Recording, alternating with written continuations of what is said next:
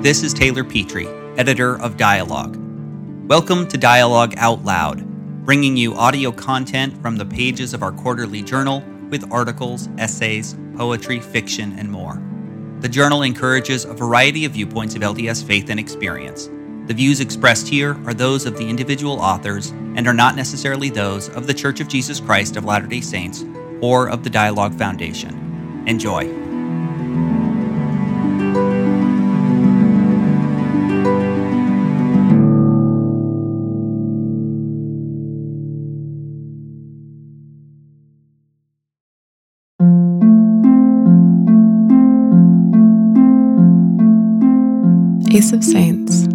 Marissa Burgess.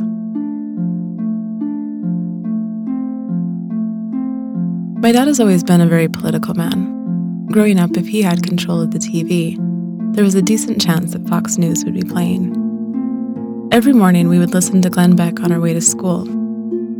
At the dinner table, my dad would often rant about whatever political issue was topical at the time. During President Obama's second term in office, gay marriage was a big issue. Obama came out in support of same sex marriage a few years earlier when he was running against our fellow Mormon, Mitt Romney, and had been pushing for its legalization ever since. What a strange concept it was to me. Let two men get married, or even two women. Why would they even want to get married? I thought. Can't they just live with each other and be fine with it? Why do they even want to be gay? Why can't they just choose to be straight like the rest of us? They say it's not a choice, and that they're just born like that. But that doesn't make any sense to me. I mean, I could totally choose to like girls if that's what society taught me was acceptable. But I choose to like boys because that's what's right. It's too bad that these people weren't taught proper morality growing up. Plus, why would God purposely make anyone anything other than straight? I feel grateful that I was one of the lucky few to be born into the Church of Jesus Christ of Latter day Saints, the only true church upon the earth, the restored gospel of Jesus Christ. In a time where the world's morality is subjective and based on the whims and appetites of the natural man, my morality was based firmly on the teachings of the Bible, the Book of Mormon, and the general authorities. I reflected on how fortunate I was that I had the complete truth while the rest of the world struggled with trying to find what was right.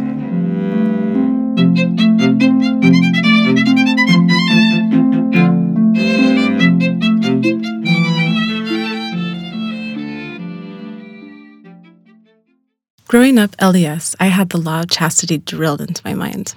Whether it was in Sunday school, seminary, or young women, I had a lesson on chastity, modesty, or dating at least once a month. With all the lessons about modesty, dating, and pornography, it felt like we were constantly talking about sex.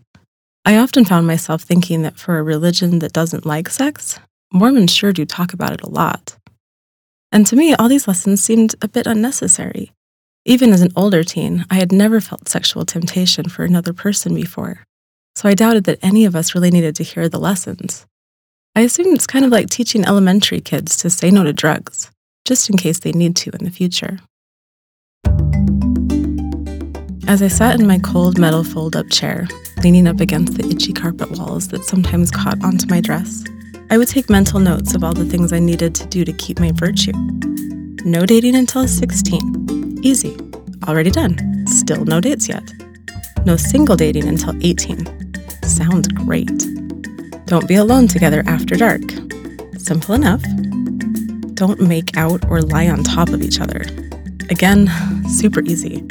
Anything more than holding hands sounds super uncomfortable and gross. Man, I'm really good at this whole following Christ thing. I'm going to be a worthy Mormon bride in no time.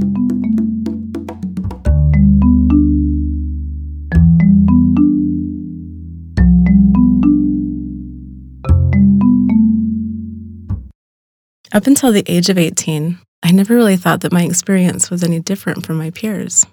Looking back, it becomes obvious. But I was very skilled at pushing my worries to the back of my mind and ignoring anything that made me uncomfortable. Throughout my childhood and adolescence, I had my fair share of girl talk. Anytime a group of girls would get together, the conversation would eventually shift to boys. I mean, I like boys as much as the next girl, I thought to myself. But the way some girls are completely obsessed with boys is super weird and honestly kind of disgusting. I would listen to all the girls go around in a circle, blushing and giggling as they went on and on about what boys they had a crush on. Some girls would even go into detail about kisses. As I listened to another Laurel describe her first attempt at a makeout, I was disgusted. Making out at only 17? What kind of slut would do such a thing? She knows the rules of dating set up by the church. She really needs to be a better example. Maybe she needs to read her scriptures more. Eventually, all eyes would shift to me, and I was expected to give the juicy details of which boy I liked. This was always a hard decision. I would go through the short list of boys that I'd talked to and pick whichever one was nicest to me. Um, I sat thinking, Teddy. The other girls oohed and giggled at my answer. Then they pressed for what it was that I liked about him. He sits next to me in art class. He's a really good artist. Plus, he's nice to me and tells really funny stories. Are you going to ask him to the Girls' Choice dance next month? My friend Emma asked. Ooh, no, was my gut reaction. I mean, I like Teddy. He's funny and smart and an all around nice kid. I like talking to him during art class. But I wouldn't want to, like, hold hands with him or anything.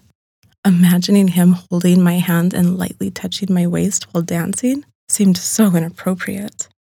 I guess the church says that 14 year olds are allowed to go to dances, but still, it just feels wrong. What if he wanted to kiss me? Ugh, gross. I would never want to kiss Teddy, or anyone else for that matter. It just seems so weird. I don't know why all these other people my age seem so obsessed with it. It must just be the over sexualized media. But I didn't want to seem weird by saying I wouldn't ask my crush on a date. That's what you're supposed to do when you have a crush, right? So I shrugged my shoulders and said that I was too shy. They moved on to the next girl. I was relieved that they didn't ask any further questions. In high school, my physical education teacher would take roll and teach a short lesson in a classroom before moving to the gym. The lesson of the day was about heart rate. My teacher was showing us a short presentation about target heart rates when exercising, how to measure your heart rate, etc. While describing different situations that could change your heart rate, a picture of some random dude I didn't know suddenly appeared on the projector screen. Every single girl audibly swooned over this mystery man. Literally, they swooned. I didn't know people actually swooned. I wondered, what is wrong with all these adolescent girls that they sigh and squeal and fan their face at the mere sight of some thick necked 30 something year old man with a buzz cut? My teacher's face beamed with accomplishment that her lesson had had the intended effect on her class. You guys all felt that? She let out a small feminine giggle. Seeing someone who you think is attractive can also increase your heart rate. I picked Channing Tatum because he's just so good looking. He makes everyone's heart rates go up. The room was filled with girlish snickers. Oh, so this is Channing Tatum, I thought. I had heard of him before, but never seen him Wait, isn't he in that R rated movie coming out soon? The one about the male strippers? My teacher had just gotten married in the temple a month before. She showed us her wedding pictures in class. I knew she was Mormon. Why is she promoting this guy in class? How on earth could a man who sexually exploits his body ever be attractive to someone who knows the gospel?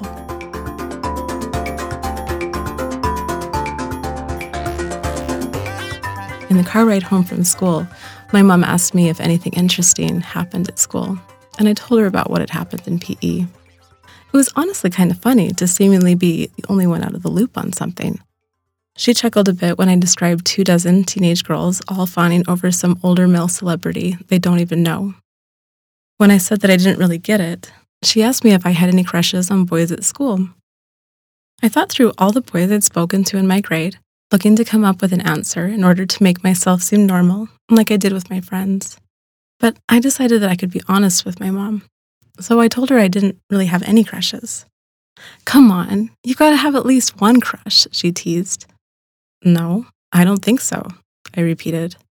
Really? Not one? She looked slightly confused and also a little bit sad. I shook my head no. Afraid that she wasn't understanding, I tried to explain a little more. I mean, I can tell when someone is attractive, but I'm not attracted to them until I get to know them. Well, I guess that's a good thing. She trailed off, which made me nervous. Actually, I can kind of understand that. I can admit when another woman is attractive, even though I wouldn't want to actually like date her or anything. She shuddered slightly in disgust at the thought of being with another woman. But don't you ever see someone and your heart starts beating and you get butterflies in your stomach? No. She quickly turned her head to look at me in the passenger seat. Her confused look was so intense, it made my stomach churn slightly. Is this not how everybody else feels? Maybe I'm just not explaining it right. I panicked slightly, trying to help her understand. Well, sometimes when I see somebody, I think that person seems interesting. I'd like to get to know that person. But it feels the same way for boys and girls. My mother's head jolted in shock, and her eyebrows shot up as high as they would go. I had said something wrong. My face flushed red as I attempted to salvage the conversation. I mean, it's a little different for boys than it is for girls. It's just similar. I couldn't bring myself to lie to my mom, so that was the only thing I could say to try to convince her I wasn't bisexual. The look on my mom's face told me she still didn't get it, but she had realized that I was embarrassed, so she simply said, Oh, and dropped it.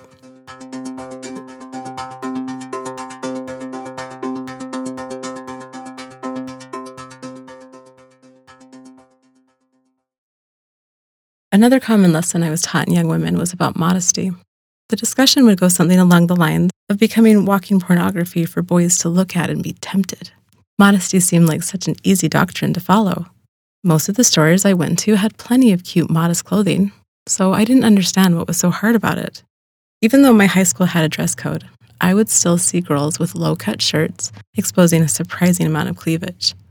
Once during the school year, my friend Emma and I were complaining about it, and she mentioned the typical response of immodest clothing being distracting for boys. They're distracting to me too, I exclaimed. Emma looked strangely at me, almost accusingly. She said she didn't want to know that information. I knew what she was insinuating and tried to defend myself, but she was uncomfortable and didn't really seem interested in my explanation for why boobs were distracting to me. Oh no, I exclaimed internally. What if I actually am bisexual? Or worse, a full on lesbian in denial? Is there any way to fix it? There has to be, right? God wouldn't purposely make me that way without some way to overcome it. How do I know for sure I have same sex attraction? I may be distracted by boobs, but I would never want to kiss a girl, would I? Maybe I really do deep down inside, and I was just taught that it was gross. Is attraction just wanting to be friends with girls? Because that's what it feels like when I have a crush on a boy. Would I ever kiss a boy? I'd like to think so. Maybe some hypothetical boy. But when I think of the boys I have crushes on, I would never want to kiss them. Oh no, I definitely am a lesbian. Oh no, oh no. I tried to control my panic. Thoughts of being a secret lesbian would swirl around my head as I tried to calm myself of this fear. I don't like girls. I don't like girls. Like I said, I would never want to kiss one. Yuck. That definitely means I'm not a lesbian, right? I mean, I wouldn't really want to kiss a boy either. But that's not the point. Maybe I don't like any boys yet. But one day I'll meet the one and I'll fall in love, and then everything will be fine. I just need to be patient. I like boys, just not any of the ones I know. I like boys. I like boys. But I didn't like boys. I thought I liked boys. I always assumed I was straight, just like everybody else. But as I got older, I got more uncomfortable with the silly girly talks and the girls' camp songs. Oh my, the girls' camp songs. Every morning and evening, we would gather around the campfire for our devotional. But before we went into the actual spiritual lesson, we sang camp songs. I loved all the classics like The Princess Pat and I'm a Nut. And nothing got me more pumped in the morning than singing Rise and Shine, which was my personal favorite. Even if I was still tired, I would jump up every time the chorus came and clap enthusiastically. Rise and shine and give God your glory, glory, children of the Lord.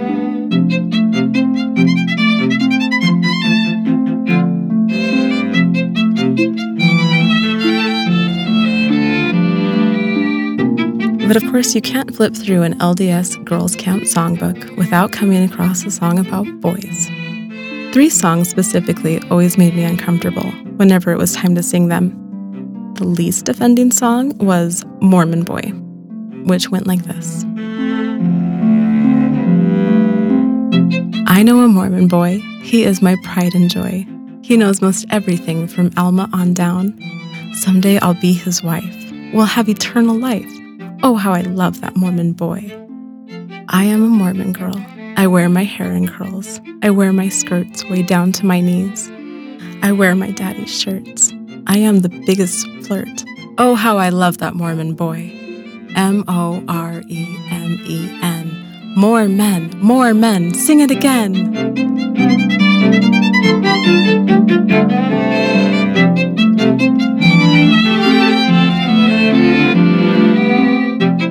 The song was unrelatable to me. I would sing the lyrics devoid of emotion or excitement. But it didn't really make me uncomfortable, unlike the next song. I looked out the window, and what did I see? Three returned missionaries looking at me. Spring has brought me such a nice surprise. Tall, dark, and handsome, right before my eyes. I can take an armful and kiss all three, but only one for eternity. It wasn't really so, but it seemed to be. Three returned missionaries looking at me.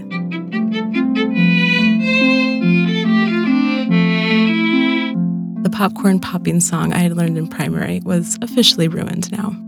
The imagery of hugging and kissing a group of 20 year old men sounded disgusting. Even imagining boys my own age was gross to me. I felt icky. But the next song was by far the worst. It was to the tune of Baby Got Back.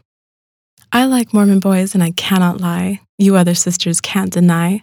When a boy walks in with a scripture case and a big smile on his face, you get a date, an eternal mate. But wait, he's going on a mission, leaving you wishing that you had a man, someone to hold your hand. Deacons, what? Teachers, what? We don't like your features. Your brothers are hot, but you are not. So bring us those righteous priests, huh? That huh ended in an enthusiastic group pelvic thrust, which made me indescribably uncomfortable. They were singing about righteous sons of God the same way Sir Mix-a-Lot sings about big butts. How is this song allowed, I would think? There are children among us for crying out loud. Those sweet, innocent beehives are being exposed to pelvic thrusts. This is so inappropriate. Singing How Great Thou Art immediately after felt extremely strange.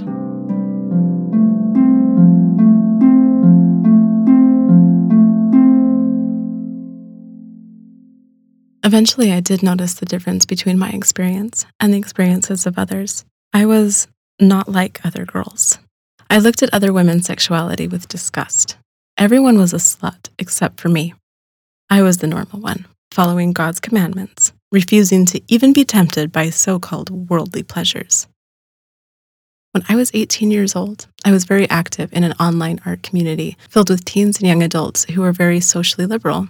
In the summer of 2015, I watched my LGBT peers celebrate the legalization of same sex marriage. By this time, I had met several gay, bisexual, and transgender people who told me that their identity wasn't a choice, and all they wanted was to be treated equally to everyone else. I didn't quite understand. I still felt like being straight was a choice, but telling my queer friends that they were wrong was none of my business. And I was glad to see them happy.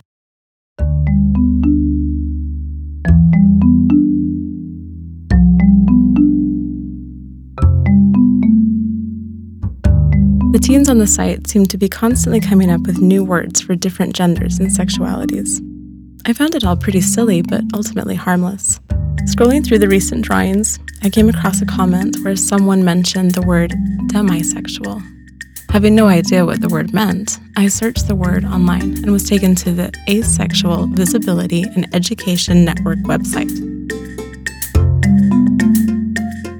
The definition of demisexual read someone who can only experience sexual attraction after an emotional bond has been formed. I rolled my eyes. It sounds completely normal to me. Geez, these kids think that having standards makes them special. I kept reading the website. I had heard of asexuality before, but never really learned much about it. According to the website, about 1% of adults are asexual, and that it means not having any sexual attraction at all. But asexual people could still have sex, even if they don't feel attraction. That confused me. I clicked on all the different links and tabs to better understand. The site explained that asexuality is a spectrum. Apparently, you can be attracted to a small handful of people and still call yourself asexual.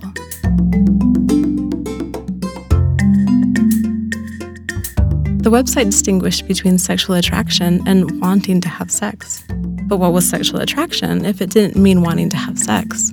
I then had to search what sexual attraction is and what it feels like. Apparently, it's some weird magnetic pull to want to touch their privates or something, which sounds absolutely disgusting. Wait, I thought as the realization hit me. People can feel that way without an emotional connection to a person? Like, they just look at someone and want to touch their boobs? What the heck? Is this how most people feel? Even Mormons? Is this what people talk about when they say they have a crush? Why would people admit to that? That's so gross. Then apparently there's also romantic attraction, which is somehow different. There's sensual attraction, and aesthetic attraction, and platonic. And just how many different types of attraction are there? This is all too much, and it's way too complicated. How do I even know for sure if I felt any of these? I spent several hours looking at different websites and forums all about asexuality. I took several different asexuality quizzes, all of which said that I was likely asexual. The only thing that gave me a shred of hope that maybe I was actually normal was the fact that I was only 18.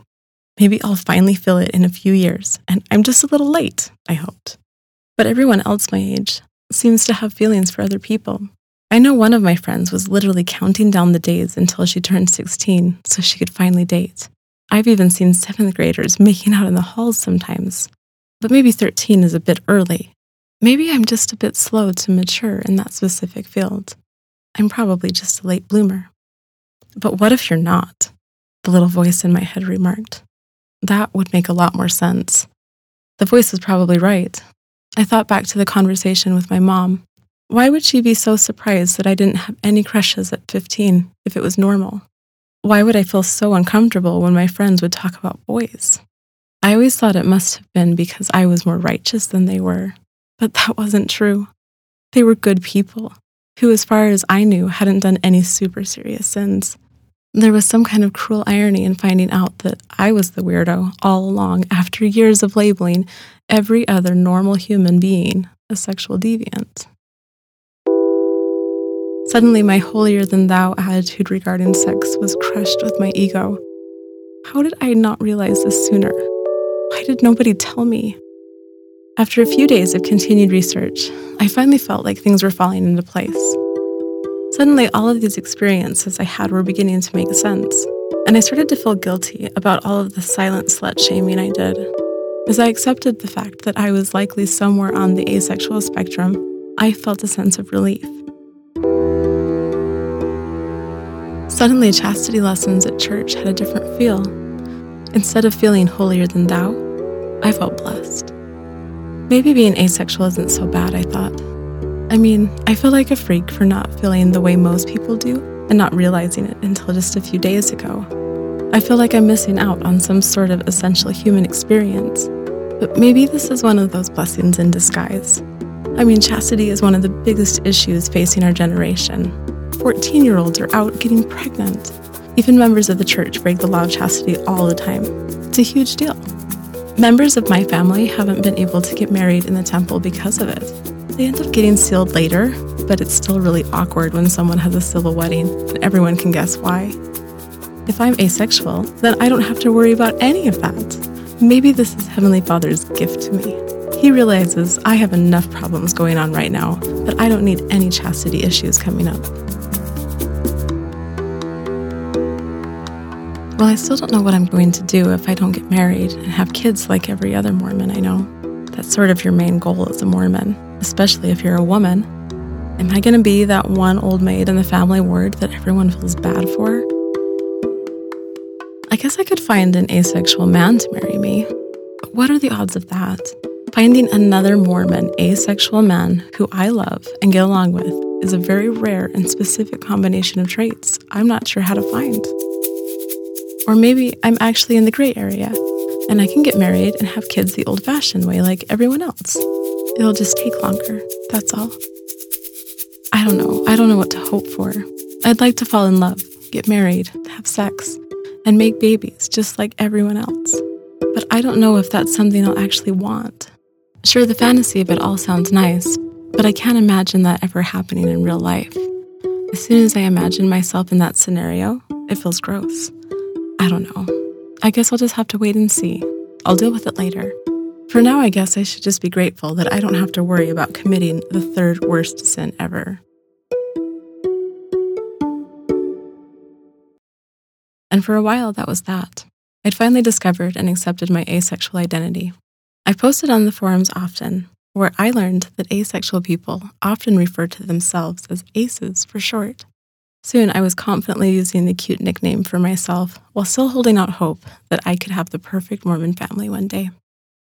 I started college soon after my self discovery.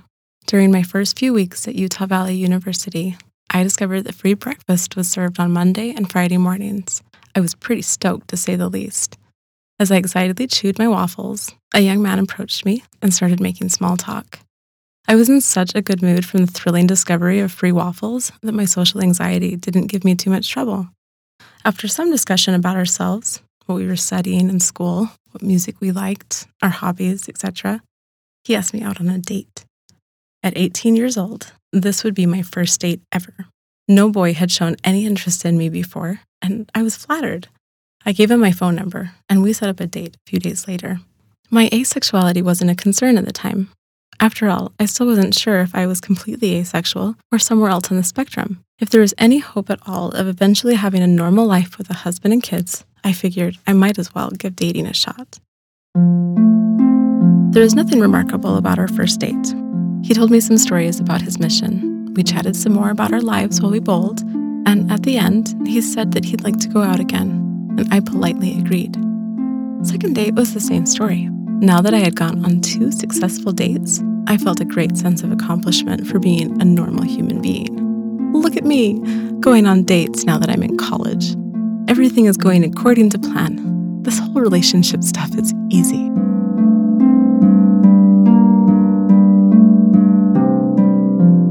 Several days later, I walked into my ethics and values class. The class was small, with only a dozen people or so, it was unusual for a general education course, but I like that I really got to know how my classmates felt about all of the pressing moral issues we covered in the class. The day's lesson was on moral relativism, and our professor started off the discussion by demonstrating how some Utah cultural norms are very different from other places. Ladies, the professor asked, how long do you have to date before you feel comfortable kissing a guy? Like, how many dates? The room was silent a moment as I looked around the room and saw that there were only two women in the class. I had never kissed anyone before and had only been on two dates. I was not qualified to answer this question at all. So I stayed quiet until the other girl answered the question. But if I were to answer the question, I asked myself, what would I say? Gosh, I have no idea. Maybe like six? That seems like enough time to get to know someone well enough. Or is that not enough? Depending on the frequency, someone could go on six dates in about a month. There's no way that's enough time to develop the kind of emotional relationship necessary to do something as intimate as kissing. Maybe like two months. Sure, two months sounds good. Well, my female classmate spoke up. I guess I'd say around the third date is when I would usually kiss a guy. What? Three dates? And you're already kissing? You barely know each other. What kind of person kisses on the third date? The professor chuckled at the answer. It's funny you say that because in most other places, the third date is the sex date.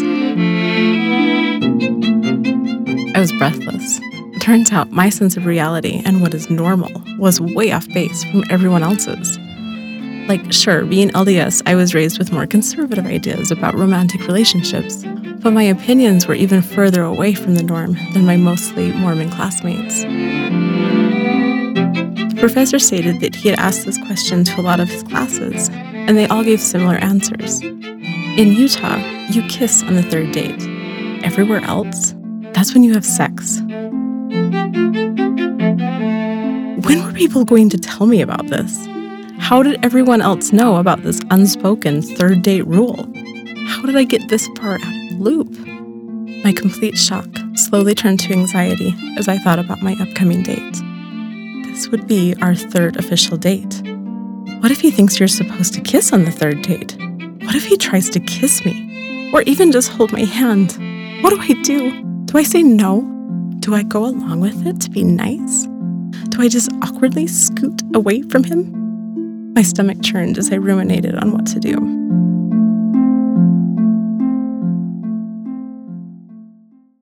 Soon, the dreaded third date came. We went to the UVU Student Center to play games. We rented a pool table, and after a few failed attempts at hitting the balls properly, it was obvious I couldn't play at all. Here, let me show you how to aim, my date said as he walked over to me. I stopped what I was doing, stood straight up, and backed up a few steps so that he could demonstrate proper technique.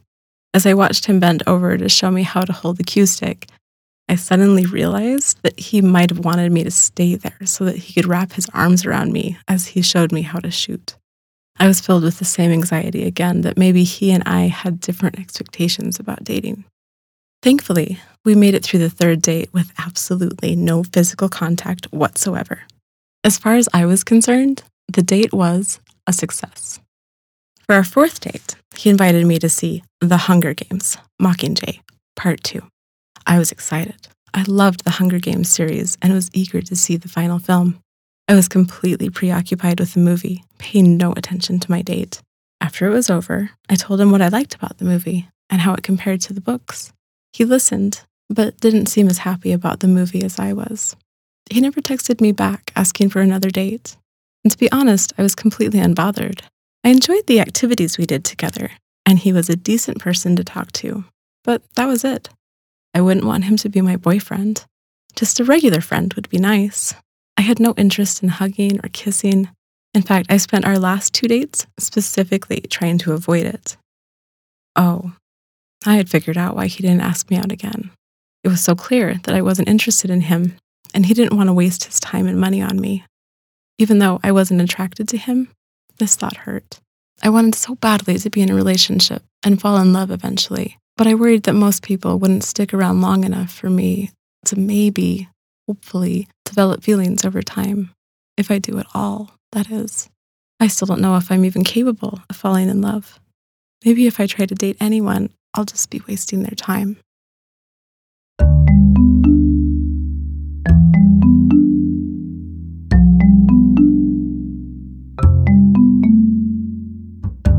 Suddenly, the goal of having a husband, like I was supposed to, seemed a lot harder to reach.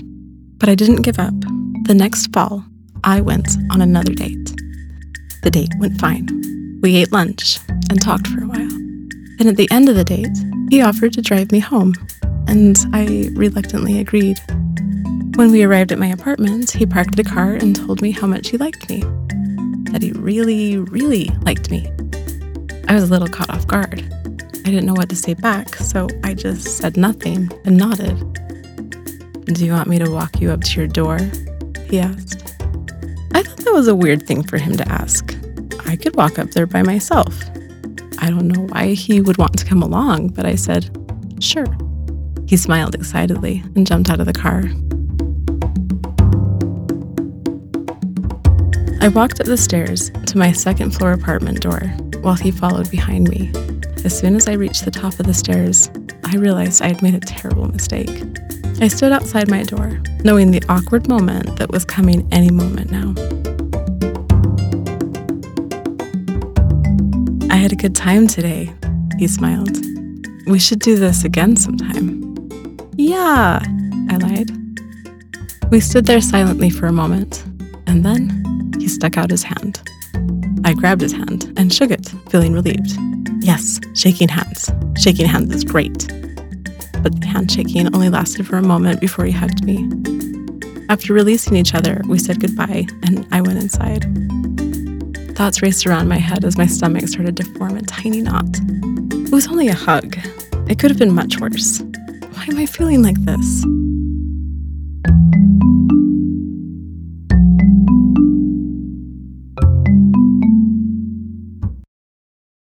I took a deep breath as I tried to untangle my thoughts. It was something about the way he gushed about how much he liked me, while I felt nothing. He seemed so happy to be around me. Well, I just wanted to hang out like friends, getting to know each other. He seemed so sure and passionate in the way he felt about me. He didn't even know me, but he was still attracted to me.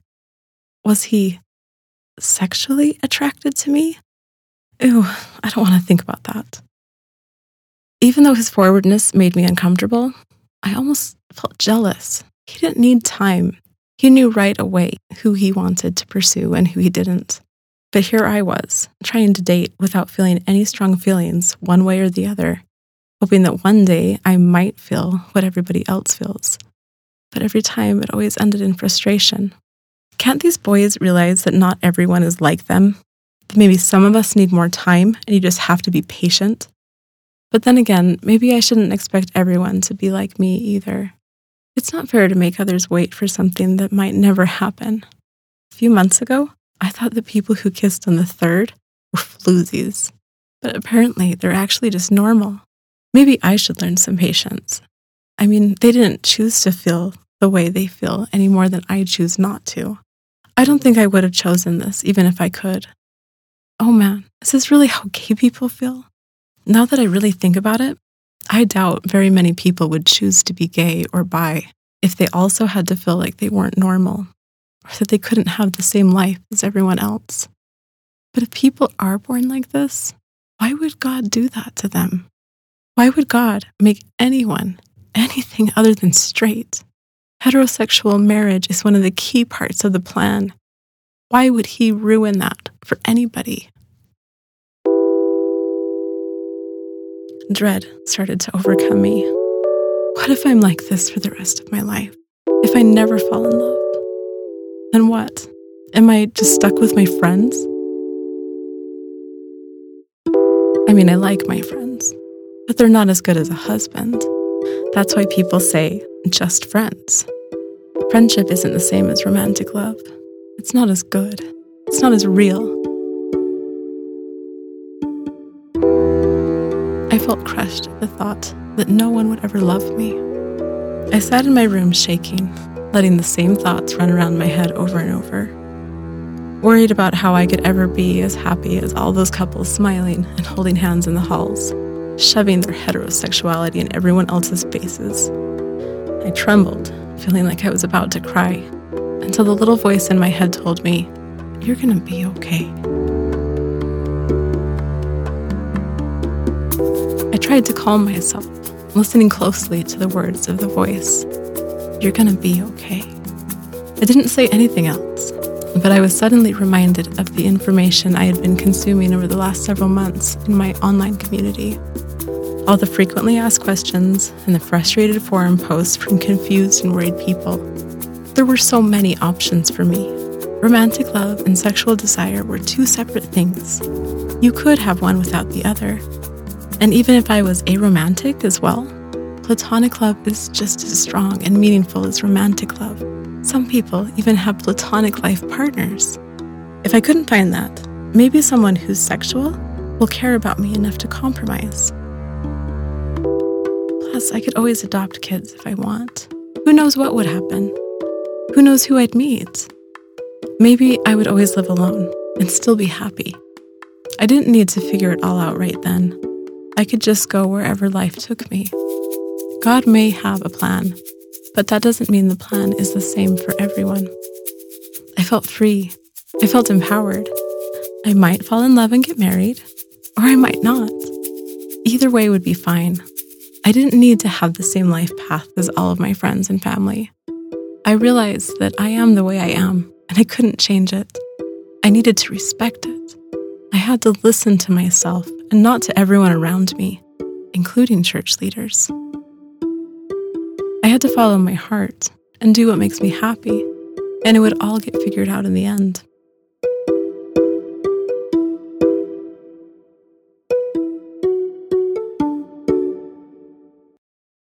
Thanksgiving came a few weeks later, and my grandparents invited everyone over for dinner. My mom and I shared stories from our respective jobs relating our similar bad customer experiences. My sister showed me the posters she made to ask a boy to the school dance. I was excited for her. All the adults talked around the table as my younger cousins ran around the house. Even though the children were loud and rambunctious, there was a sense of peace throughout the house one of love, gratitude, and kindness.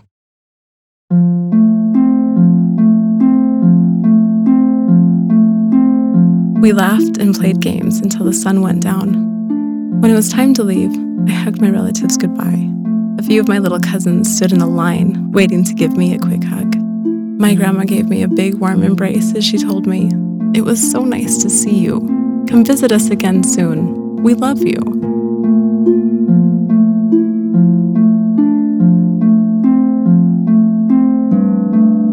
My parents echoed the same sentiment. I didn't need to date in order to find love. I already had it.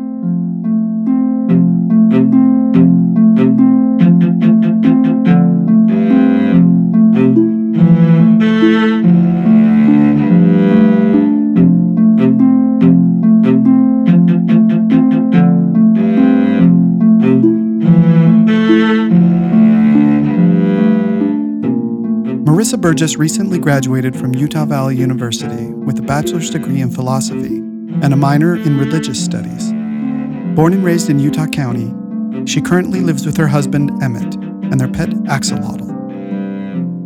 This audio story was read by Jenica Lake, with original music and editing by Daniel Foster Smith. Dialogue Out Loud is produced by the Dialogue Foundation, with support from Mary Thieves and Salton Studios. Executive producers Sam Garfield and Daniel Foster Smith. If you enjoyed this audio story, you can find more great content on dialoguejournal.com.